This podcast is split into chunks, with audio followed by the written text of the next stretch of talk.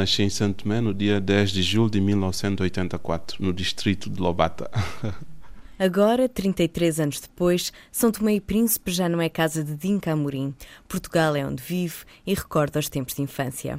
Foi uma infância normal, como as outras crianças das ilhas de São Tomé, portanto, participando também nas atividades das crianças, indo para a escola, formando, contacto com o familiar e estudando acima de tudo e ter esse contacto mais permanente com os amigos, nas escolas, em vários sítios de, de recreação. Sempre tive essa, essa valência. Depois, quando tive adolescente, comecei a participar mais ativamente nas questões sociais, participando em grupos de jovens, associações, participando em vários eventos, em associações de estudantes, associação de morador, e isso sempre manteve eh, comigo.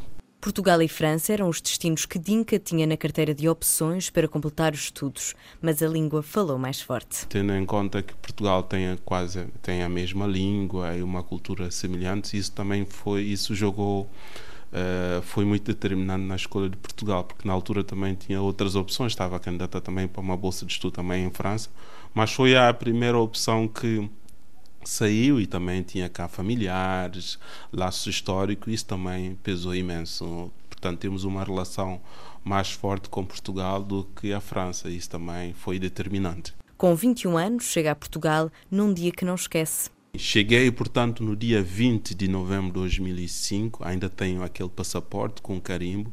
Era um dia que tinha chovido, estava imenso frio e já era uh, inverno em Portugal e, e, o mais curioso, como eu já tinha cá estado, uh, ninguém foi me buscar no aeroporto. Portanto, cheguei, apanhei um táxi e fui ter a casa da minha, da minha tia, que era o local onde eu iria estar. Mas foi uma experiência boa, porque eu, como já cá tinha estado, não foi assim difícil sair do aeroporto, apanhar um táxi. Eu recordo esse dia como se fosse hoje. Ainda, ainda estive a falar com o taxista sobre a situação de Portugal foi na altura que tinha estava uh, no governo o governo José Sócrates. Foi um foi um bom momento nessa altura. Tinha estado no mesmo ano uh, antes eh, durante o mês de maio e junho vim cá participar eh, numa visita de intercâmbio no âmbito também da Boefis para conhecer aqui o movimento associativo português conheci as instituições. E durante essas, esse tempo fiz aí contactos numa escola. Depois regressei. Foi uma boa experiência em 2005 onde o contexto era diferente totalmente diferente Vim para Portugal com o objetivo de continuar cá os meus estudos, eh, principal, principalmente secundário e também universitário.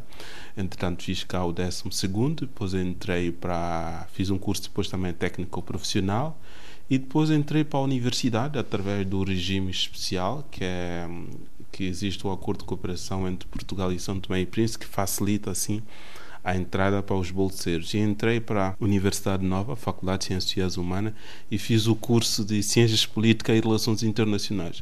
Entretanto, depois terminei, fiz o mestrado, aí já no Esquité, em Políticas Públicas na área de Política Social. Terminados os estudos, Vinca aventurou-se na vida profissional que se destaca por trabalhar com a comunidade mais jovem. Depois de sair do mestrado, o, colaborei também com o Instituto de Higiene e Medicina Tropical como assistente de um projeto, um projeto ligado à saúde para os profissionais de saúde dos PALOP, na área da capacitação na escrita científica. Depois colaborei também recentemente com o Instituto, outra vez, que eles tinham, gostaram do meu trabalho no apoio ao secretariado do Conselho Científico da Universidade e tem estado a colaborar também como consultor em vários projetos com o país africano e também com pequenos estados insulares da África. Portanto, vou fazendo também, prestando alguma assessoria em programas sociais, em associações e também na área de uh, crescimento institucional da, da, das organizações de jovens, mas estou de portas abertas a novas oportunidades para 2018. Atualmente, uh, a minha profissão é dar alguma assessoria, alguma assistência técnica a alguns projetos que eu estou envolvido, nomeadamente a Associação Boefish, ao portal Rede de Direitos, também a colaboração com a Fundação Portugal África, à rede VHC da Notícia e rede Jovem CPL. Portanto, são vários projetos que eu vou prestando assessoria na área de gestão de direitos sociais, na organização de eventos e também na, na área do crescimento e desenvolvimento institucional desse, desses projetos. Os seus sonhos passam por constituir família, trabalhar na sua área de formação, mas também regressar ao país que o viu nascer. Bom, falta ter filhos, ainda não tenho, e trabalhar numa organização internacional, uh, direi as Nações Unidas ou a União Africana ou alguma organização subregional. Este é o meu grande sonho, tenho estado a investir nisso, principalmente nas línguas estrangeiras um, e também batendo as portas.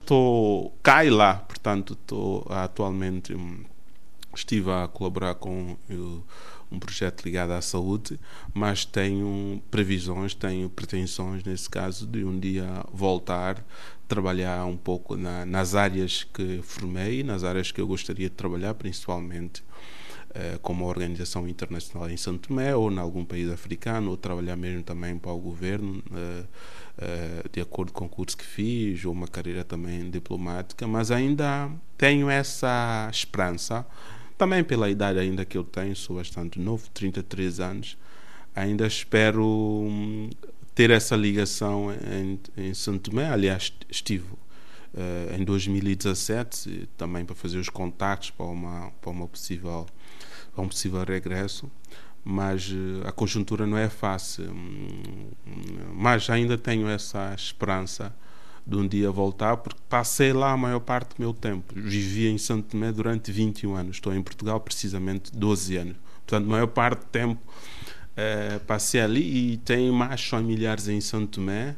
Eh, e, muitas pessoas ali me conhecem pelo meu trajeto. Eh, acredito um dia vou voltar.